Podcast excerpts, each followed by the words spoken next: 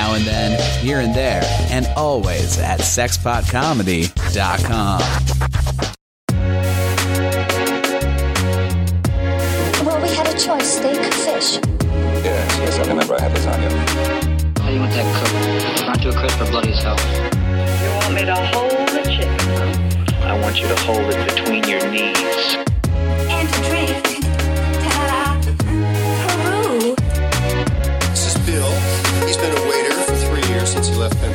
Had to get work. He likes the town. He paints toy soldiers, and he's gay. Give us a bottle of your finest champagne, five shrimp cocktails, and some bread for my brother. Now here you are, the best spaghetti in town. Hey everyone, it's Matt Knutson, and welcome to the Grabbing Lunch Podcast. This is Grabbing Lunch episode 50. We're 50, everybody.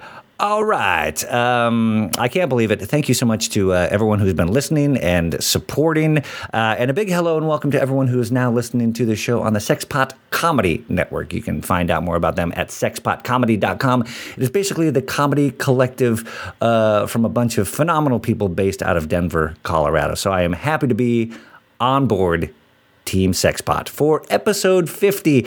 And um, I actually started getting promotional invitations from AARP in the mail for this podcast. So I think uh, this podcast has access to some pretty sweet discounts on glasses and uh, rascals. Nevertheless, here we go. Uh, it is episode 50. This is My Lunch with Chad Daniels. And uh, if you've been listening to the show before uh, with any degree of regularity, you see that generally speaking, I usually have me and two other guests. I feel like three is the magic number for this show because it kind of keeps it uh, rolling a little bit more and then somebody says something that makes somebody else think of something and it just the conversation over lunch seems to flow um, i was actually going to be having lunch with chad daniels and david huntsberger uh, but on the way to lunch uh, David had something come up and could not make it. And so Chad and I just got together, and I think he could say this himself. We've uh, hung out very briefly socially, so we don't know each other that well, but it was really fun to sit down and get to know him better because I asked him questions, he asked me questions, and we just, uh, I don't know, I, I'm a big fan of his, and he is just a sweet man. So uh, it is Chad Daniels. You have seen him. Uh, he's one of the handful of comedians that actually did uh, the Tonight Show with Conan O'Brien in that very small window uh, that Conan was behind the desk at the Tonight Show. Uh, he's also been on Conan's regular show. He had his own half hour on Comedy Central. You can find more about him at his website, Chad Daniels, C H A D D A N I E L S uh, dot com, or um, he's on Twitter at Chad Daniels 34 at Chad Daniels 34.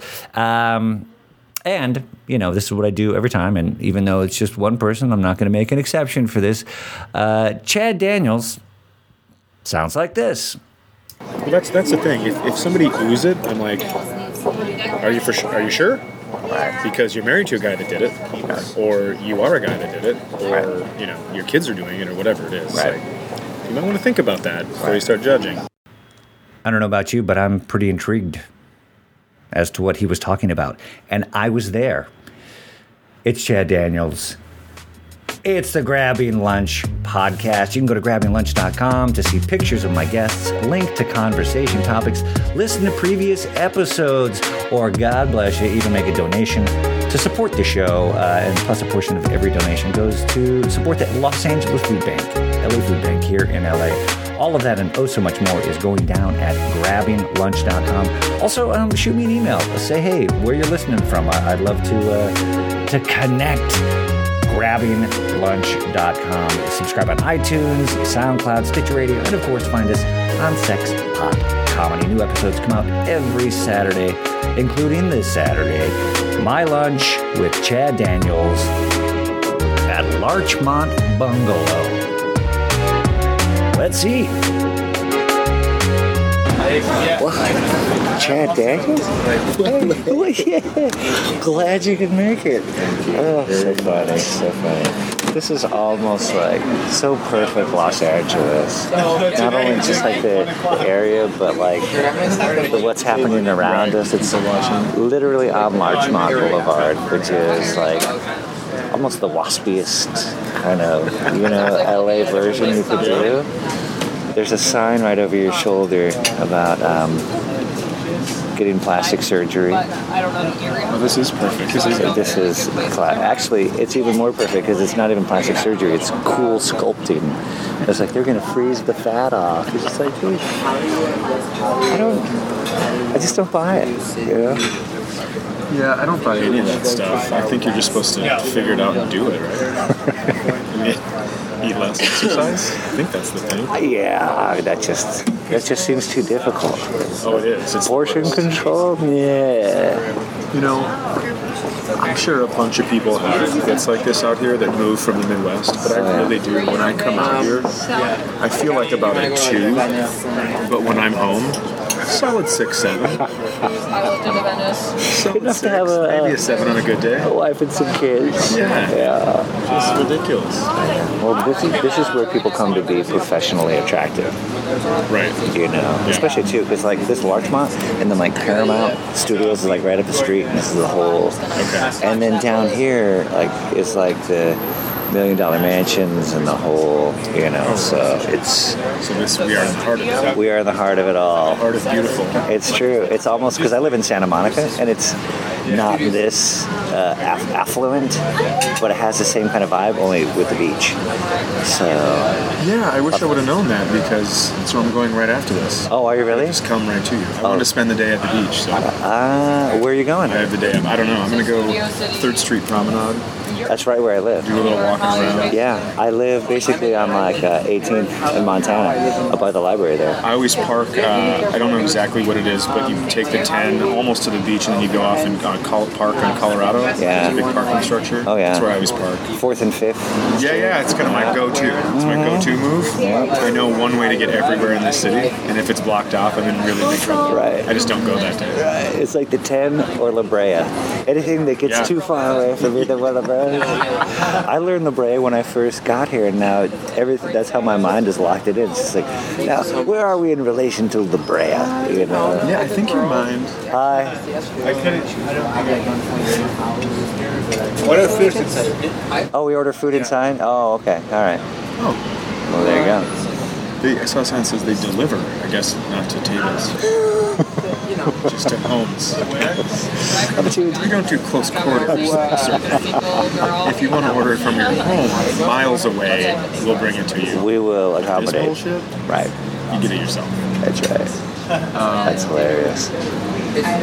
Yeah, so I think your brain probably just uh, locks in successes and how you got to those successes. Interesting. And if La Brea brought you to the places you needed to be, that's probably a go-to in your mind forever. Yeah. yeah. When I first moved here, I did like an internship at like a film company, and um, and I was just like, well, okay, I come from Culver City, I go to town, I go to La Brea, and like within my first week, Cuba Gooding Jr. came into the office. Like, what? I said- I said, yeah. What do you mean? You, you show me the money. You know. There's a th- yeah, that's an interesting theory. You found your success, and this was like pre-Snow Dogs, Cuba. You know, yeah. When it when it wasn't about the nest egg, it was about performance. All right. Exactly. He's one of those guys that just kind of. He's been around for years and always will be around. Uh, end up in you know stuff here and there. I think he's a good actor. Yeah. What does he say in? You didn't shoplift the coochie. What in what? In Jerry Maguire. Oh. He's talking to Jerry. He's like, you don't shoplift the coochie from a single mother, or something like that. He's so good in that. I agree. It's one of those things. Once it's like that. Once some people see your high water mark, Yeah. it's tough to like hit that. Or if you like recreate that performance, like, oh yeah, he's just aping what he did in Jerry Maguire's. You. Yeah, that's a success, uh, success thing now. Right. Right back to that, it's like it got him the Academy Award. Right. Um, the movie was a huge success. Right. Cameron Crowe directed, and so he goes back to those acting chops or that character to try to recreate it. Yeah. I mean, say what you will about Tom Cruise. He makes great movies. You know, all his like public persona and like, you know, unstable and all that stuff, but every movie that I've seen him in is just like this is this is pretty entertaining. I'm uh, what's that what was that one uh, not Die Another Day. It was just the his newest one with uh, Uh, Edge of Tomorrow. Edge of Tomorrow. Thank you. Uh, Video on demand did it. Five dollars from Apple iTunes. I was like, oh, that was a good movie. I've heard it's great. It's really good. I'm waiting. I have to. Um, anytime there's a PG-13 movie, Mm-hmm. I don't watch it when I'm on the road. I make sure that I'm with my son because there's some movies that I really want to watch that he can't watch. Right. So movies are pretty good. The kid kind of is quiet unless we're watching movies, And he's into it? He, it's the craziest thing 'cause it'll be it'll be something that won't make any sense with what he's talking about. Right. But you, he ends up telling you all of these things that you wanted to know, Cool. and it gets pulled out of the movie. So Wow, it's a good eh, little tool interesting. that I've been using. Yeah, I was, uh, uh, you know, at the uh, uh, Comics Unleashed taping yesterday. I came in uh, when you were telling your measuring story. Oh, okay. Very funny. How did how did your taping go? I couldn't stick around for the whole It, thing. it was it was fine. Right. I mean, I just I didn't really know what to expect. You're sitting down and you're just. I know. They kind of cue you to do bits. Right.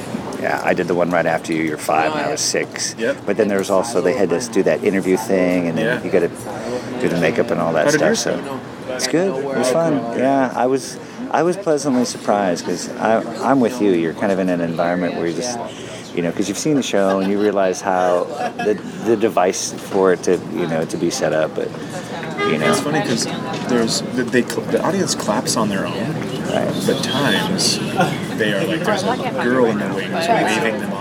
Right, the warm-up comic. Yeah, yeah, and I thought she was doing great, but there were a couple times where uh, like you do the setup, but it would get a laugh, and she thought it was the punchline because she doesn't know my comedy at all. Sure, you know? sure. So she's like waiting on the clap, and I was like, wait, Right. there's another line that's better. I know. I did. I had a, a couple of times where there was like a laugh and then they uh, incited applause. And then I realized, like, if I wait for this to die down and then say the other line.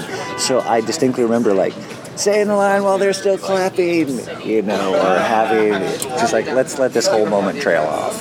You know, and then Byron, I don't know if you did it for your taping, um, he was sitting in the chair and kind of directing from the chair. Like, he's like, all right, everyone, applause, applause, applause, Yeah, it was applause. pretty cool. Yeah, so he's, I mean, talk He knows what about. doing, man. He pumps those things. Dude, Wow. yeah, and from what I hear, they just air for years and years and years. Yeah. You know, I'm glad I, I was happy for the opportunity. If someone wants to like, hey, we'll pay you and we'll put you on TV. She's like, of course I'll, of course I'll do that. You know, a lot of people watch that too, and I think because Comics Unleashed isn't beholden to a network, it can be on like.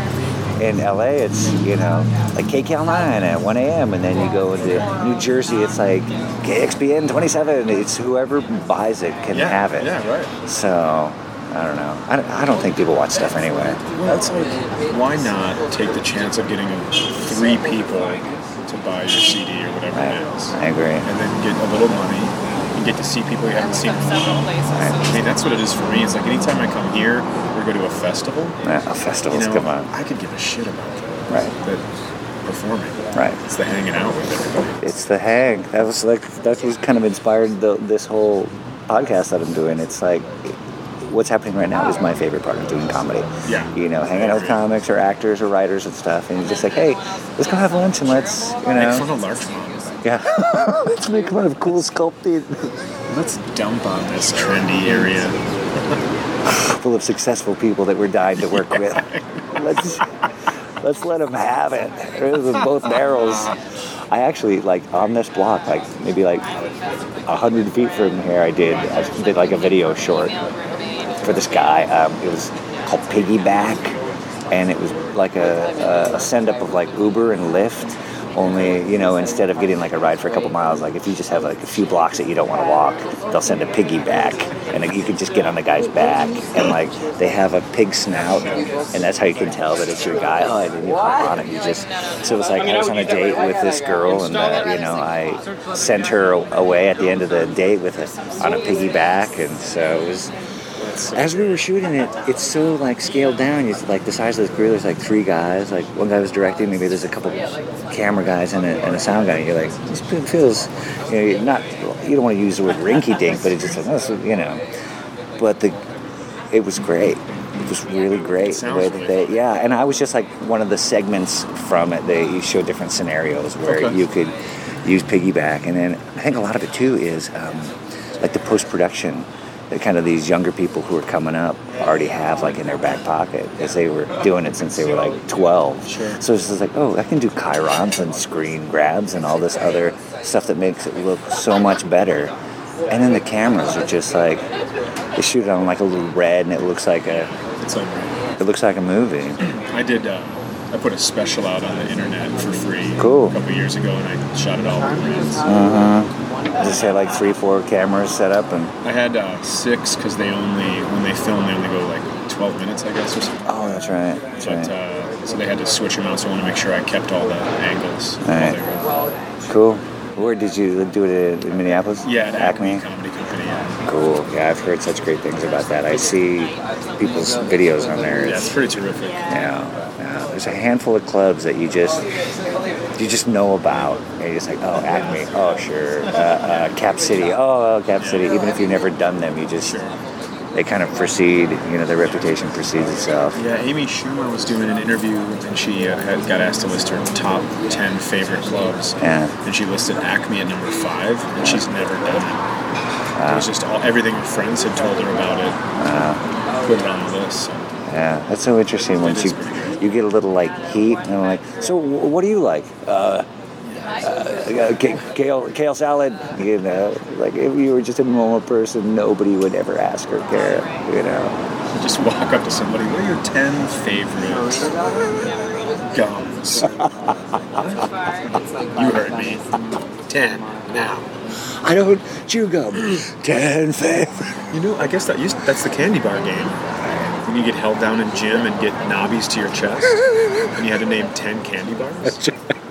So I guess that is the old school version of what's your ten, top 10? Name them. Typewriter. Top 10 comedy clubs. Oh Come on, God, name them, name them, name them. And if you did them too fast, the worst was so you'd memorize your 10 candy bars, Right. and then you'd be on, down on the back, your back, people pounding on you, and you'd name them too quickly, and they're like, no, memorize 10 more. And you're like, I don't think there are 20 candy bars. Did I say payday? Yeah, you said payday. My brother used to do the typewriter, which is, you know, and then the slap on the face is returning it back to the original. Dude, I had like two older brothers, and uh, they were like, my my oldest brother picked on the one below him, and then when I became the one be- below him, they ganged up and teamed up and, and picked, picked on me. Yeah, so you know that's what good brothers do.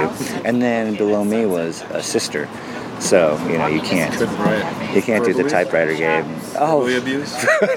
just verbally, emotionally.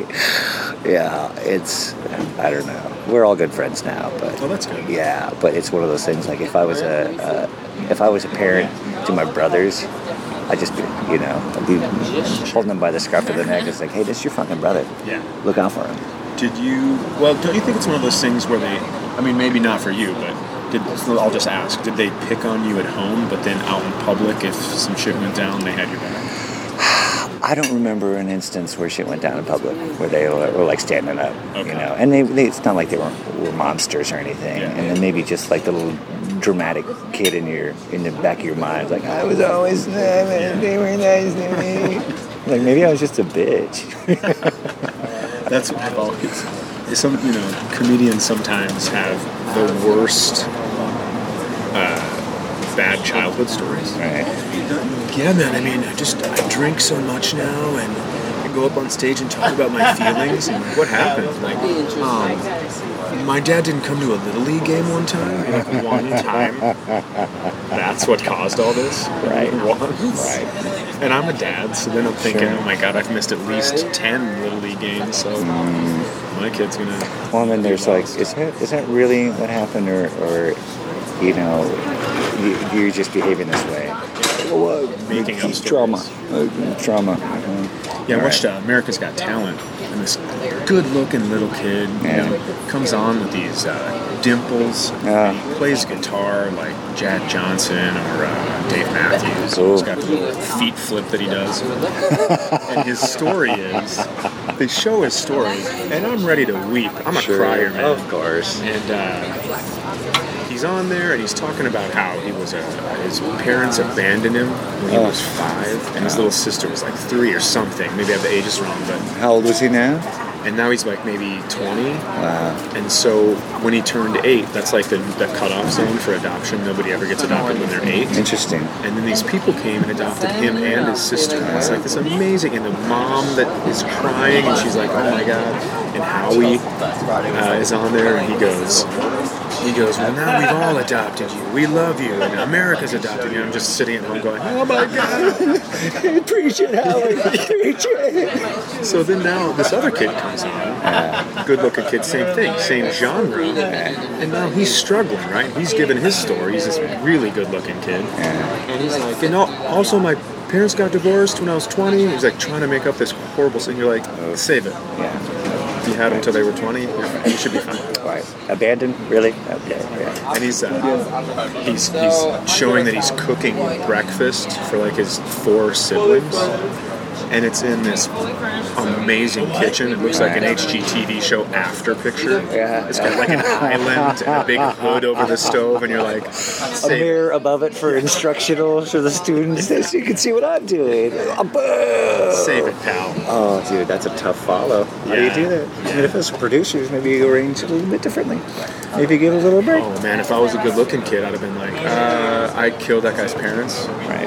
Just may as well go out with a bang. Oh, dude, I did a show uh, Sunday night at the Echoplex here in Echo Park, and um, I went on uh, after Marc Maron, and Echo Park and that that whole um, the, the the people that were there were there to see him, and you know he killed it, and he did like a half an hour, and then I went on right after him and right before Bobcat Goldthwait. So I was like right in between those two guys, and I did like 10 minutes. And I was literally brought on right after Marc. Like, they didn't, the guy in the sound booth didn't even turn the music down in between the, you, you know what I mean? Yeah. It's just like, oh, hey, that, was- that was Marc Maron. And now your next guy. Maron's outro applause became your intro applause. one hundred percent. And I was just like, I didn't want to say it to the guy, but it's just like, just please go out there and do sixty seconds, do ninety seconds, do something where people can get up and go to the bathroom, get up and do, uh, have a second to forget about him because I'm a big fan too, and he he he, he killed it. And then I go out there and I I did okay, you know, but it was a five, maybe a six. It was like laughs are like, huh, you know, very 90 degree. They were there and then they just kind of like went away. And Bobcat, I had never met him before, but he's sitting at the edge of the stage watching my set. And you, you know, you just never want to be seen like, hey everybody, it was it was tough, you know. It's those guys have fans and audience, and you know, deservedly so. But Well, Bobcat knows. Bobcat's one of the coolest guys I've ever met. yeah, he's up there. And after my set, and he went up there and did you know like 20 minutes, half hour, killed it. Came up to me and. uh, You know, said hey and talked to me about some of the things I talked about when I was on stage. I was just like, "That's really nice. That's Yeah. really nice. So, That's cool." I mean, he pays attention. He's, he's involved. Right, I like right. that kind of stuff. Yeah, yeah. Have you ever worked with him before? I have. I worked with him at the Cincinnati Brouhaha, Uh. and uh, we got along really well. I mean, he gets along with Gangbusters. everyone, so, Right, right. He's a mensch, Yeah. you know, in the best way. yeah. Uh, should we go in in order? Do you want? Are you seeing anything that you like here? Or I didn't uh, even look. I didn't even look yet either. All I know is that we cannot have it at the table. It's just they don't do that We here. can order it here. That's for sure. it. I might just get like a salad or something. Okay. A couple of members of the Geek Squad just walked past us.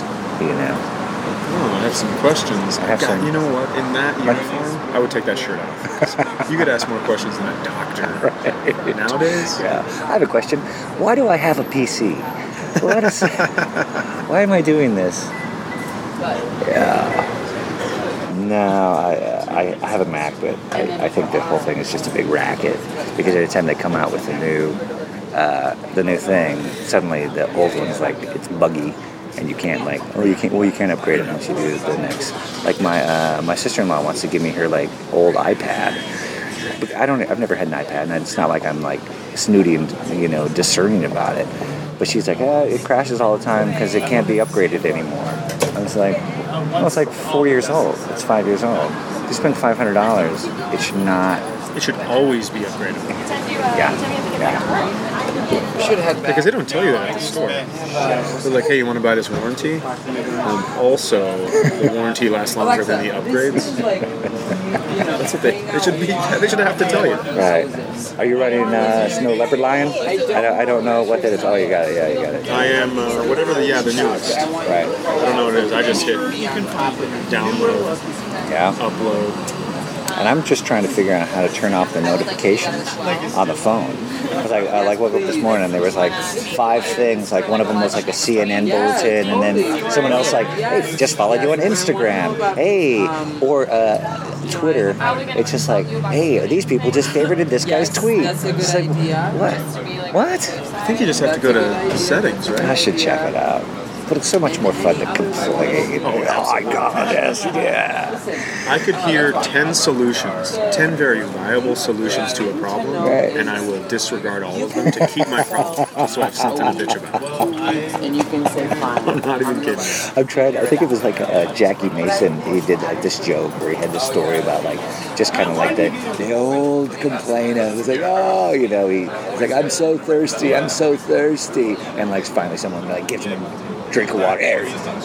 And he drinks. He's like, "Oh, thank you. I was so thirsty. I was just so thirsty." Some people are just gonna, you know. Uh, okay, I'm just gonna leave the recording device out here. I feel, I don't know. Should I stay next to it? No, I don't think.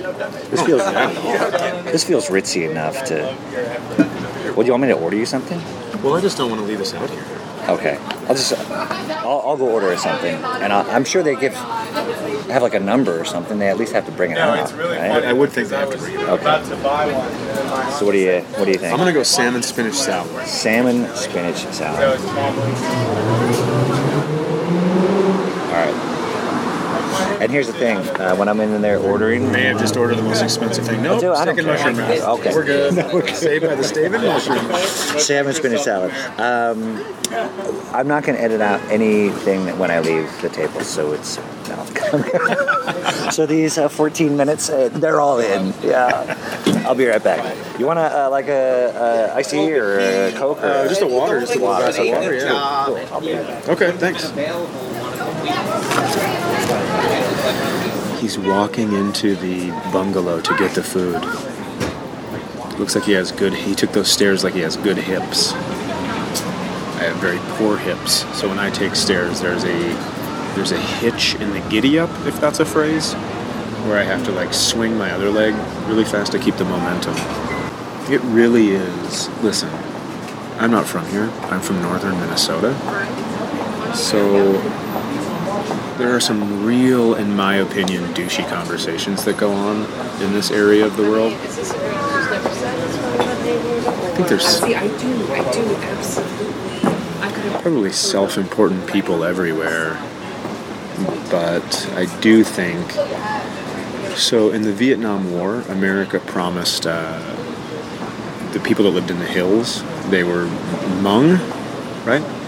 And uh, they were they promised them if they helped America fight in the war that they would bring them to America, relocate them. And they really were spread out all over America, but like some sort of magnetic device. Um, there are a couple locations, one of them being St. Paul is a huge Hmong population, even though they weren't put there, they were put all over. And then just kind of met there. Now they have a big Hmong festival every year and everything, and it's great. I think that you need to be uh, you need to have a sense of community. So I think it's great, and I think that that's what LA is. It's it's like, hey, do you think that you're more important than you are?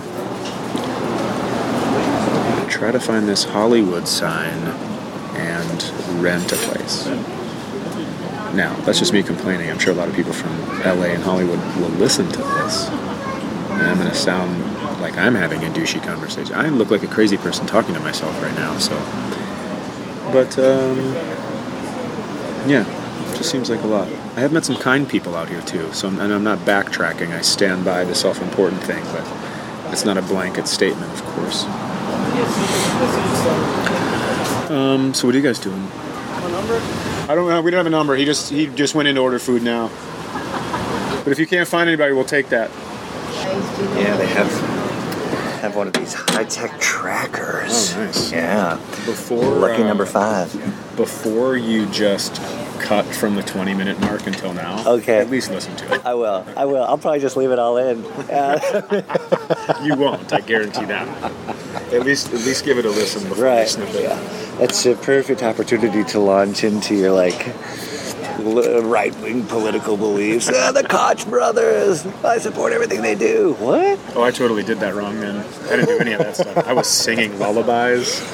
It's all in, dude. I, I, it's all. It's all in. Oh, yeah. I. Uh, Thanks for going in there and ordering that. Oh yeah, my pleasure. Yeah, yeah, it's you know, a place like this, uh, you never can tell, and it looks so artisan in there. Yeah. Like even the water that I got us was in like this mug that you like, you like turned it and they refilled it, and it's. I don't know. Is there places like this in, in Minnesota, or what's the? Yeah, I was going to say that earlier when we were talking about this area. Uh-huh. That there's one or two places. Yeah. There's an outstanding donut coffee shop Mm-hmm. uh, where I live in Fergus Falls. It's called. Where's Fergus Falls? It's like it's three hours from Minneapolis Cool. towards Fargo, North Dakota. So it's like 45 minutes before you get to Fargo. Oh yeah, yeah. I mean, I'm my family moved to California from North Dakota, and I had a brother that was born in Minnesota. Okay. So I mean, I had those, you know, those things resonate. Sure. For sure. And then there's a little uh, sandwich shop. You know, all the sandwiches are named after the streets. Mhm. It comes with you know, kit, but it's it's very. And then next to it is uh, like the knick-knack shop. Right. You know. Yeah. So those are the cool places. And those are the two places when I leave my house to eat. That that's where I go. Right.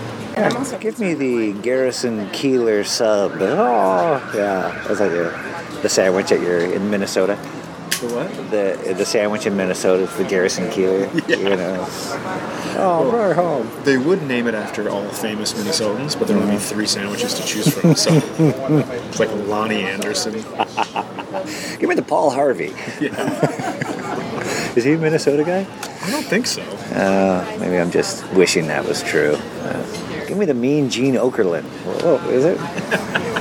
One of those guys you couldn't dispute where he's from. I don't think Mean Gene's from. Uh, but my dad was in uh, seminary in Okay. uh, uh, St. Paul. He was a Lutheran pastor. And actually, my brother went to St. Olaf in Northfield. Sure. So, uh, A lot of you buddies know, that went to St. Olaf. uh, the Oles. Yeah. Nick Swardson's brother went to St. Olaf. Oh, really? Are they like Lutheran or they're? Uh, I, I don't know too much about their religious upbringing, but I, I would think in Minnesota it's uh, a good chance you're Lutheran. I think it's. I think you have to be. Yeah. And it's the only place they pronounce Knutson correctly. Oh, I don't know if you heard, but yesterday, the girl at uh, Comics Unleashed, Yeah. she goes, um, I have uh, Matt Knudsen here. Right. And so I took the walkie-talkie, and I go, it's pronounced Knudsen, please confirm. And she goes, yeah, I guess it is. That's so funny. Thanks. Uh, and then she goes, uh, like, over or something. I go, over out. Right. Oh, that's so funny. I, you want to hear the other half of that equation? Oh, yeah. Because she was standing next to me the whole time. She's like, she's like, um, it's Matt Matt Knutson, and uh, um, I was like, believe it or not, it's it's it's pronounced Knutson. She's like, and then she keyed the walkie, and she said Matt Knudsen to make fun of me. She's like, I got Matt Knudsen here, like sticking her tongue out, and mocking me. and then you, I, did, I thought that was like one of the uh, uh, ads or Eric, the producer, like you know, trying to like, we don't want that kid out there. But that's so great that that was you, because she came back after you did that to her, and she said. Well, apparently somebody doesn't have a sense of humor. I was totally. I just thought it was so funny that I, because the makeup guy right. and the hair Jeff lady, and Leo. yeah, Right. looked at me and they were like, "What are you doing?" because I it's their walkie-talkie. And I Right. just grabbed it. Right. Nobody knows where. The, it's not like there's a point of origin. It's like everyone's on channel one. Anyone who goes on channel one can. you Well, it's the idea behind the firing squad. That way, no one feels bad because they don't know who actually shot the bullet that killed the guy. So, But somebody's gonna die. so when there's ten, Right. just go for it and nobody knows. Yeah, that's true. I mean, I used to work on sets and stuff, and everyone's on Channel One, like all the time. Like, and then they have different like production is on, you know, Channel One. Oh, okay. And then if you want to like communicate uh, something to somebody like in the longer thing, because that's just very like short snippets. They like take it to two. So you got to switch the radio to channel two. So if you want to like listen to what they were talking about, you can always just like switch it. That's some spy shit. That's right, yeah, that's right. And grips are like on channel three, and electrics on channel four, and they'll just, you know, have the little like things that they key that they like flip it to their shirts yeah. and like, all right, I bring the pan the pan the lamp left, and you know, yeah. If sets get too loud, Any of that stuff. yeah. Well, I mean, did you live here for a while and move back? Were you always a Minnesota guy? I was I a Minnesota guy. I moved here for uh, summer. Because I was with an agency that was like, give it a try. Mm-hmm. And then I moved out here for a summer, and I got one audition. And I was like, Eh, fly out for that. I know, right? Because when I was flying out, I was getting three or four a week because they knew I was coming and had time to plan it out. Right. It's almost like looking at yourself like you're on the road. Like I'm gonna be I'm gonna be in, in your town this week. Yeah. You know. Can you do a coffee shop where you have to f- pay five dollars for a spot? Yes, I'll, I'll, I'll do it.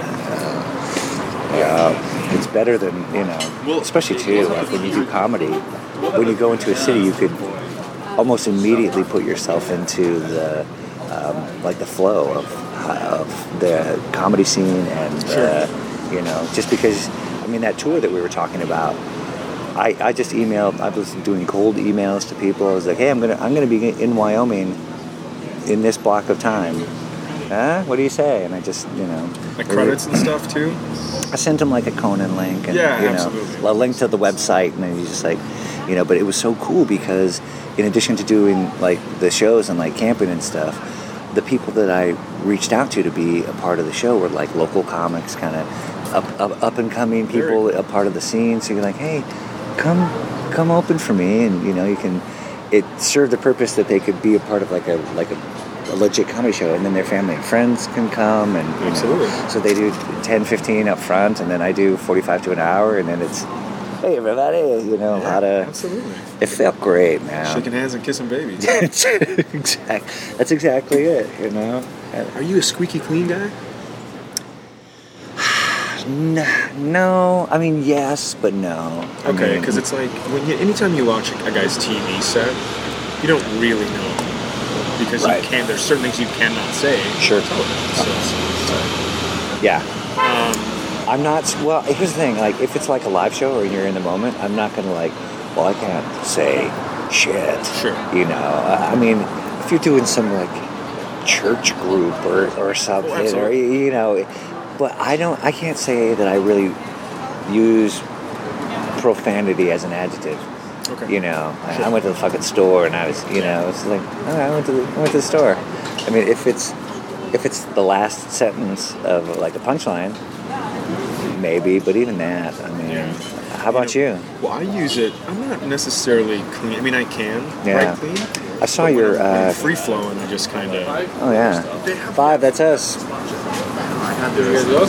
Thank you. Do you have uh, Not perfect. This is it. Yeah. uh, silverware, and that kind of stuff? hot sauce, Cholula, Tabasco.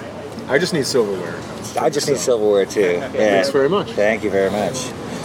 but when you're like riffing and kind of, Yeah, I mean, I almost use. You said you don't use swear words as an adjective. I use them as a comma uh huh. to think of my next thing I'm going to say. Interesting. So I'll be like, you know, you said I went to the fucking store. I'll be like, I went to the fucking movies, Six Flags, or what, Right. you know, whatever it is. Right. And so I almost use it as The movie about Six Flags. Yeah, have you seen that drag movie? it out. Right. Yeah. Right. But once it's all written and it's all done, all those come, I, all those are yanked out. Right. Right. I also think too, if you're gonna write something that's like, I guess, super profane, it's like, well, this doesn't even have a chance. Thank you so much of being on, you know, the Tonight Show. You know, I saw your Tonight Show with Conan. I thought it was awesome. Oh, you know, yeah, it was really, really great. but if you have a story like, well, I guess I can, you know, do my, you know, my my cunt joke. Just like, well, uh, you know. But I also don't want to, because a lot of times when you hear like, oh, somebody is like clean, that they come off as like kind of pious or you know, or even hacky. Yeah, you know? that's true. Well, I mean, what is it with this airline sickness bag? I mean, do we need the directions in every language? It's like, I don't know if I'd do that for the sake of. Yeah, I. Uh, there's a guy from Minneapolis named Isaac Witty Uh, who grew up in. Is the that his real church. name? Yeah, grew up in the church. His uh, his parents were in a like a Christian sketch group. He's, he's really clean on stage. right. But he kind of introduced me, him and Tommy Johnagin, Love Tommy and some other guys introduced me to this really squeaky clean without comedy that's funny that Mhm. not hacky and, Mhm. and is well done. Mhm. Um, so I used to think it was like, oh, you're you're really clean comic. You must fall down a lot then to get the laugh, and, and now it's I completely changed my view. Those two have Yeah. completely changed my view. Doggone it! Don't you just hate it when you know? You look at like Brian Regan, Yeah. or like Seinfeld, and Jim Gaffigan. Those guys kill it, you know. And there's almost a more relaxed. Like if, if a, I went to um, Brian Regan like a few months ago in Thousand Oaks, and his crowd was old people, um, their kids and their grandkids. Yep. And it was 2,000 of us, and we were all happy to be there. I remember doing a show like when I was first starting out. It was at some like sushi bar in like Thousand Oaks or something. It was like one of those shows where you know you just I'll drive anywhere. I'll do it, you know. And everyone was um, it was like a kind of a family crowd, but everyone was everyone else who was on it was just so like raunchy and so like I was I was uncomfortable for the audience that was there. And then I didn't do that. And then uh, it was just like a father and son. They were hanging out, and then, you know, it was the the first time that I saw them actually kind of like relax and enjoy the show a little bit. Oh yeah. It was when he was just like, "Hey, look, I'm not gonna say, um, I'm not gonna talk tell that story about when I fucked a pile of shit. Know, oh, thank God. Oh, you know, it's more relaxing for you too. So you don't Yeah. Have to worry about it. But um, just quickly, not to interrupt you, Oh, you, you fucked up all the shit. Oh, I did, and it was That's, the uh, biggest orgasm I've ever had. But that's it. I would believe it. I would believe it. It was so warm and steamy. It Seems like that. I think that little kid would have liked hearing that with his dad. I mean, Yeah, I do think about that though. It helps me relax, and because you know when you like, especially when you're doing like 45 or an hour, and you're kind of like comfortable enough to uh, uh, go into like the floating catalog that's in your head that you can like, oh, maybe this moment calls for maybe this thing or this bit or this bit. I don't really have moments where if I'm in a uh, family crowd or like you know a whatever where I, I have that floating catalog. I'm like, ooh, can't do that one. They're mostly I mostly can do them, you know, for the most part. well, I never work in family environments. I, I still rarely do That's that too. good for me. Yeah, yeah. Because yeah, I um, you know, I have a 15 year old son now. Yeah. He's a 15 year old boy, and I don't, I don't pussyfoot around what he's up to. Right. I kind of get right to it. So Yeah. You were 15. yeah, You get it. well, that's that's the thing. If, if somebody oohs it, I'm like, are you for sure? Are you sure? Right. Because you're married to a guy that did it, or you are a guy that did it, or you know your kids are doing it, or whatever it is. Right. Like, you might want to think about that before you start judging. Right, right. Uh, and I also say this all the time too. But like, if you're if you're laughing, it's too late to judge. You know, you can't laugh and like, oh, oh, oh, oh, oh. Right. It's like, nope, nope. Trust your body. Trust your body. just go. just go with it, buddy. Uh, it's so true. Yeah, I'm not a really big. I don't know. For me, the biggest offense is not being funny. Yeah. You know, you say anything you want if it's if it's entertaining and you know. But Yeah, you want to yell at me and call me an idiot? I'm gonna need to be laughing while that's happening. and you're gonna most likely need to work on your likability. You just don't get it. Oh no no, no, we we get it. There are times when I genuinely think people don't get it, Mm-hmm. but don't. Just because I'm not laughing, don't assume. Right. Right. No, I understand what's happening here. I'm just I'm not into it. No. But I um when I before I moved to LA, I had never done stand up. I had never performed in any way.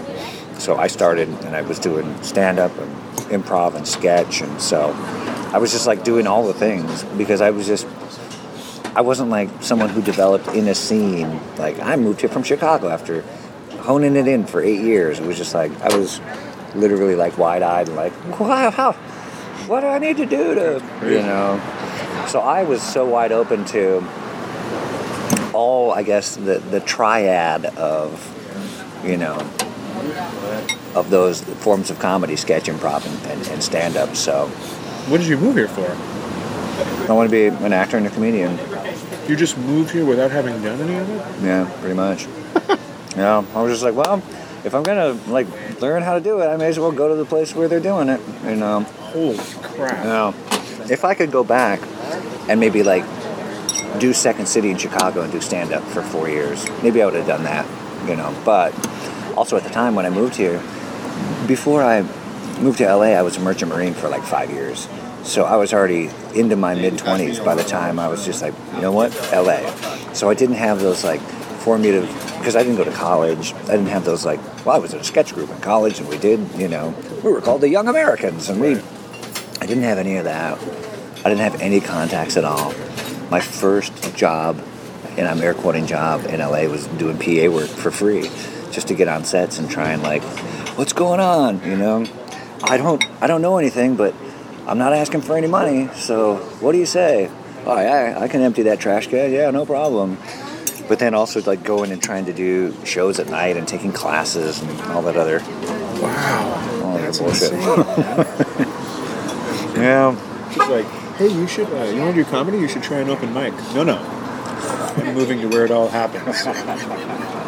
I'm skipping open mics. I'm skipping that stuff. Yeah. Yeah. That's ballsy.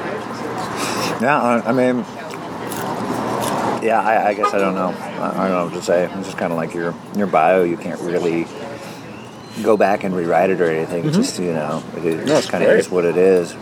It obviously worked. It's been all right. You know, it's we've been here for 16 years, and um, about seven years ago, I was able to stop doing anything besides you know acting and stand up and That's stuff. right on pace. Yeah. That's Yeah. anybody. Yeah, yeah. So I mean, to truly give something up right, and not have to sleep under an awning or in a bush or whatever. right, right. Yeah, and I um, I think everyone has those days where you're just like, oh fuck, I gotta, I gotta, I gotta do more. I gotta have this. I gotta. Where's how's my screenplay coming along? You know. But then if you take the long view of like what you're able to do, and you say, you just kind of come in here with vague aspiration. Maybe I, maybe I can get an agent. Then they'll give me auditions. You know. But I remember like submitting to stuff in like the back of these like like backstage west and for student films and you know you want to drive out to Sylmar to be an extra in a student film? God, absolutely. That Are you so kidding me? In front of the camera, that man. That's what I told people before I left my hometown. I'm gonna be an extra in a Loyola Marymount grad student film. Can you imagine?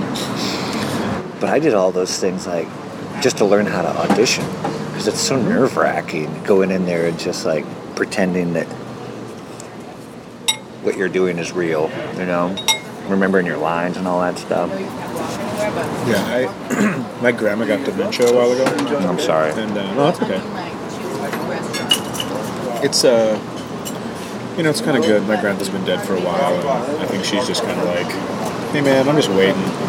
And it's cool for her now because she's let go of everything. She doesn't care anymore because she doesn't remember it, Yeah. which is liberating for my sister and I to watch this transformation because this is a woman that you know someone could scream at her for five minutes and she'd go okay okay just sit there right Wow. and now she's in an assisted living place this guy yelled at her for something, and she made like a monkey noise at him because he was just uh-huh. yelling, and it sounded very high pitched and chirpy. And she goes, and like scratched her armpits, and I've never, I don't think I've ever laughed at her. And she doesn't care because tomorrow morning she's going to see that guy and not remember she did it and not feel bad. Right. So that's kind of how I've started. How was the monkey noise received by the guy? Not well, but I was there.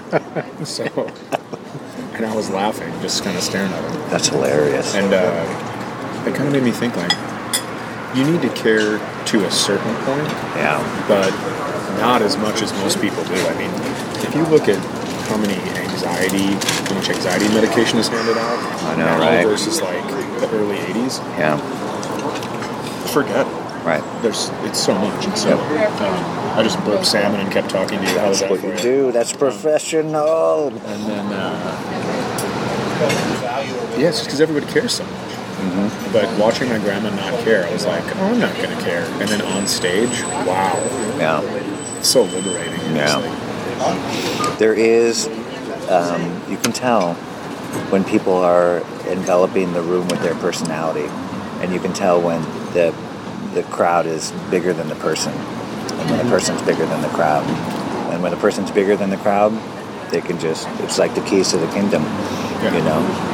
I've had nights where I felt like, hey, anything goes, and I've had other nights where I'm like, lower your head, just go through. You know, you, you got to do 45 no matter what. This is the worst. I've told them, I've uh, a couple times people have been like, "Are you done? You can be done now." Like if I'm trying something that's really outrageous about my kids or something. Yeah. I go, "That's not how it works. This is my ship. Captain goes down with the ship, and I'm taking full responsibility. But we're all going down together. I'm not leaving the stage. That's right. So we're just gonna do it. Yeah. See what happens." Now, I was uh, booed off stage at the um, Fort Lauderdale Improv. And it wasn't like I was out there, I was featuring for Jamie Taylor. He took me out, and um, they just, they hated me. But I still had to do like the 20 minutes. So I'm like 11 minutes in and like, you know, and that's like a club that's attached to the. Have you ever done Fort Lauderdale? Mm-hmm. It's attached to the casino kind of thing, and so you could have those stragglers kind of coming in that are been drinking all day, and you know, I was probably greener than I'm remembering, but it was not good. But I was like, well, I still got to do about nine more minutes, and it's just, I'm dying. I'm dying up here. I got two of those. Baltimore Improv, Uh-huh. John Pinette. John Pinette, one of the most generous guys I've ever met. Rest in peace. brought Sure. on the road. He used to pay for my flight and then match whatever the club paid me. Wow. So it was like I felt like I was killing life. Wow. And but the first first night I ever worked with him was at the Baltimore Improv, and his fans would bring him full cheesecakes, full on cheesecakes from the Cheesecake Factory instead of flowers or Wow. so I go up there, and back then, really into health. Uh-huh. So I'm wearing like a tight shirt, like long sleeve T-shirt, and just you can see my abs through it. Just ridiculous, just a piece of shit. Right. And these people hate me, and rightfully so, because I still have my same attitude, but my body makes me look. Now, now when I say stuff, people are like, "Look at that chubby little guy." It's fine. so, so uh, I get done to barely any laughter at all. Right. And there's a cherry stem on stage, and I picked it up and I go, "See this cherry stem? I'm gonna put it in my pocket, and if it's not broken when I get back to my hotel room, my wish is gonna come true." And my wish is that I see never see any of you fat motherfuckers ever again. Left the stage, and I just hear one person cackling in the back, and I assume it's the ticket guy. Right. Well, it was Pinette. My manager calls me the next day. He goes, "Pinette loves you. Thinks Right. you're really funny. Yeah. Um, smile a little bit on stage, Yeah. and don't ever call his crowd fat motherfuckers ever again. Right. And he's gonna bring you wherever you want. I was like, all right, great. Great. Wow. Well, that's hilarious. What brought that up is uh, Fort Lauderdale improv. I got fired. I was working with uh, Jeff Dunham, Uh huh. and I went on stage and I was eating it. So I took my shoe and my sock off, and I used my sock as a puppet. Is this what you guys wanted? Like doing it, but not even trying to do. Ventriloquism. so the manager comes back and goes, "Hey, um, Jeff's writing partner was down at the Miami Improv, and he was wondering if you guys could switch for the week." And I go, "No, he wasn't. He hates me, and he should. That was a really asshole move. I get it." But if he wants to fire me, he's got to come back and fire me. Right. And so he came back and he goes, "Hey, I didn't appreciate that." And I go, "Nor should you. It was an asshole move, and I just I was pissed at the crowd." And uh, he goes, "So I don't want to work with you the rest of the week." And I go, "All right, that's cool. I get it." And I shook hands, and, and man, and then I got switched, and everybody was happy for the rest of the week. Wow. I got Wow. to meet a very cool guy down there, comic Al Jackson, and Love Al Jackson. Yeah. We were um, new faces together at Montreal. Oh, cool. Yeah, 2009. yeah, he took me all over and hung out, and we had quite the evening. It was actually when Katrina was coming in. Wow. So it was a purple sky, and the palm trees were bent over, and I was just down in the hot tub Uh-huh. watching all this. It was great. Yeah, I just distinctly remember walking back because back then, New Faces, we were in a separate hotel, like away from the Hyatt, which is like the big hotel where everyone goes and parties. But we probably like were at the in the, at the bar until like 5 a.m. And then Al and I walked back to uh, like his room at this other hotel, like a few blocks away, and smoked pot out of a coke can till like seven in the morning. Just like, all right. That reminds me, I got to have Al on the show. I, I just ran into him like So a month funny. ago. Such a great guy too. He has that kind of like that look in his eyes. He just looks mischievous. Like he's, you know, And he is. can't wait to share something with you. Yeah. If he starts to share what really happened at the end of that night, Yeah. don't let him tell it on, on air. Okay. I'll cut it out. I'll just I'll I'll send you the audio file. It's like yeah, well, this is this is banned. To see how deeply he narked me out. That's right. That's hilarious. No, no, he's a he's a good guy. Yeah. Our um, our new faces class. It was me, Al, Pete Holmes, Chris D'Elia, Mike Kaplan, Rory Scovel, Kumail Nanjiani, uh, Mary Mack. Uh, I'm trying to write. Yeah, I don't remember them all, but it was like one of those where you just like When was it? 2009. Yeah, I was up there that Five years. Oh, really? I was up there that you were doing a different show. Ah, Because cool. I saw Scovel and Mm-hmm. Yeah. I tried to get in last year, but I reached out and I don't know. I'm still waiting to hear. it was a year ago. Yeah, I, I'm on hold. backlog. Oh, okay. I also know too, like any comedy show or TV show or festival or anything like that. There's only like 80 billion people. Like, hey, um, maybe I could be part of it in some way, you know. So if you don't hear back or you don't get booked, you, you can't take it too personally. It's just you have to be professionally pushy, but you know, if you walk around with a chip on your shoulder. No one's going to say like, "Hey, who was that guy that um, seemed unhappy? Let's let's get him in, involved in our thing." It's like, I eh. mean, this is going to sound more Minnesota than I mean it to, but right. keep your eye on your own bobber, man. Oh, big time. Yeah, big time. And also too, it's never one thing that you know, there there is no longer like, ooh, he did this one set on this one late night show and then from there things really took off. It's like no, it's he did this one show and then that's one more thing that he could talk about or his agent could talk about. Oh, he just did this and this and this. And then you sweep him into a pile, and that's what you call your career. These are the things I've been able to, to pull off. Oh, hey, yeah, great. You want me to be on your show? Oh, God, no. No, no, no, no. Oh, Not a chance. No. but we do really think you did great with that other stuff. Did you watch uh, the links I sent you? Oh God, no, no, no. We actually, uh, we're just going to bring in Jim Breuer. Oh, okay. Um, well, that makes sense. I was looking down, eating when you said, "Did you watch the links I sent you?" Yeah. I thought you were talking to me, and I was like, No. "Oh shit." No, no, there's no, No, I didn't. I was still doing the character of guy pitching himself. Hey, I'm in a web series. Oh, oh God, come on. Do you like write shows and try and pitch them, or is it Um, Any more of that kind of thing? I am, I am writing one, but most of my writing effort goes towards stand-up. I just love it so much. Yeah, I hear you. Yeah. It's your voice, unfiltered.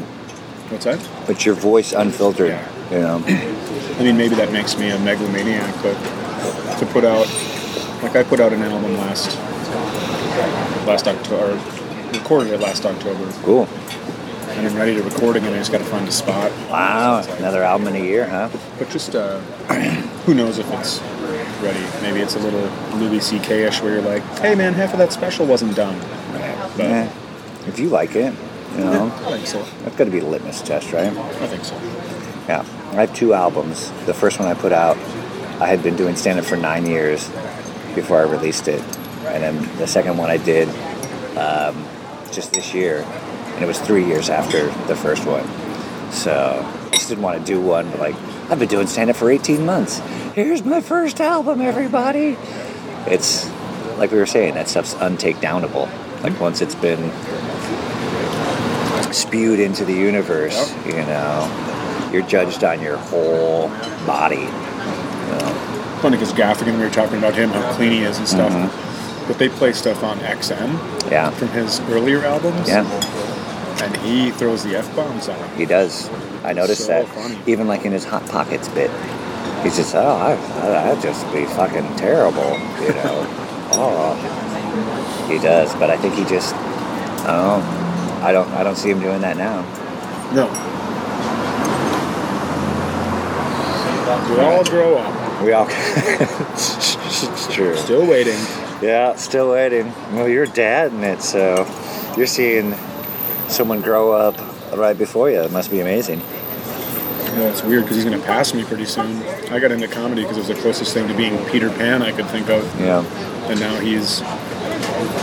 He'll settle back down. I think it's a race to adulthood. And then mm-hmm. once you get there, you're like, oh, this sucks shit. Oh, dude. And then you settle back into kind of a happy medium. Yeah. I mean, you only get a chance to be a kid one time, you know, and once you begin to take on adult responsibilities, that is a wrap on childhood. You know, your first uh, rent on your apartment, when you start buying your own food. And childhood lasts 18 years, and after that, it's over. I told my- yeah, you're right. Oh. I told my kids to go outside one day. They wouldn't. Stayed in and watched TV, and it was a nice day. The next day, I had them do yard work that didn't even need to be done. Outside doing everything. Right. Putting clothes, like just anything they could do. Right. Then we go in, made them cook, and then afterwards, I made them sit down and help me pay the bills, like figure out exactly what Wow, the stuff is. that's And I go, genius. "How was your day, you guys?" And they go, "It was the worst day ever." I'm like, "Yep, that's what adulthood is." like." so next time I ask you to go outside and play, go outside and play. Yeah, that's And now it's hilarious. like, I go, "Hey guys, outside. It's too nice to be watching TV." Wink. Wow, I mean, the doors you're don't genius, man. You should uh, do you do that as a bit. That feels very right downable. All right, well, this has been fantastic. Uh, you're at uh, Chad Daniels on Twitter. At Chad Daniels 34. 34. At ChadDaniels.com for tour dates. Cool. Awesome. And then you can check out a, that free special I was talking about. Oh, I'd love to. Thank you. Chad Daniels as is on uh, YouTube. Cool. Okay. Yeah. This is. Hey. Appreciate you inviting me. Oh yeah, in, in your face, David. Enjoy work, nerd. All right, that was episode 50, everybody. Thank you so much for listening. Um, make sure and check out chaddaniels.com and, um, dare I say, mattknudsen.com, grabbinglunch.com, and, of course, sexpotcomedy.com. New episodes come out every Saturday, so don't forget to subscribe on iTunes, Stitcher, SoundCloud, at all. Thank you all for listening, and in the immortal words of Russell Simmons, thank you all for. God bless. Good night. This has been a Sexpot Comedy Joint, collaborative, community driven comedy produced by Andy Juett and Kayvon Kalibari. Headquartered in Denver, Colorado, with technical support from Isaac Miller. Every day at sexpotcomedy.com or at a show near you. Until next time, be well, friends.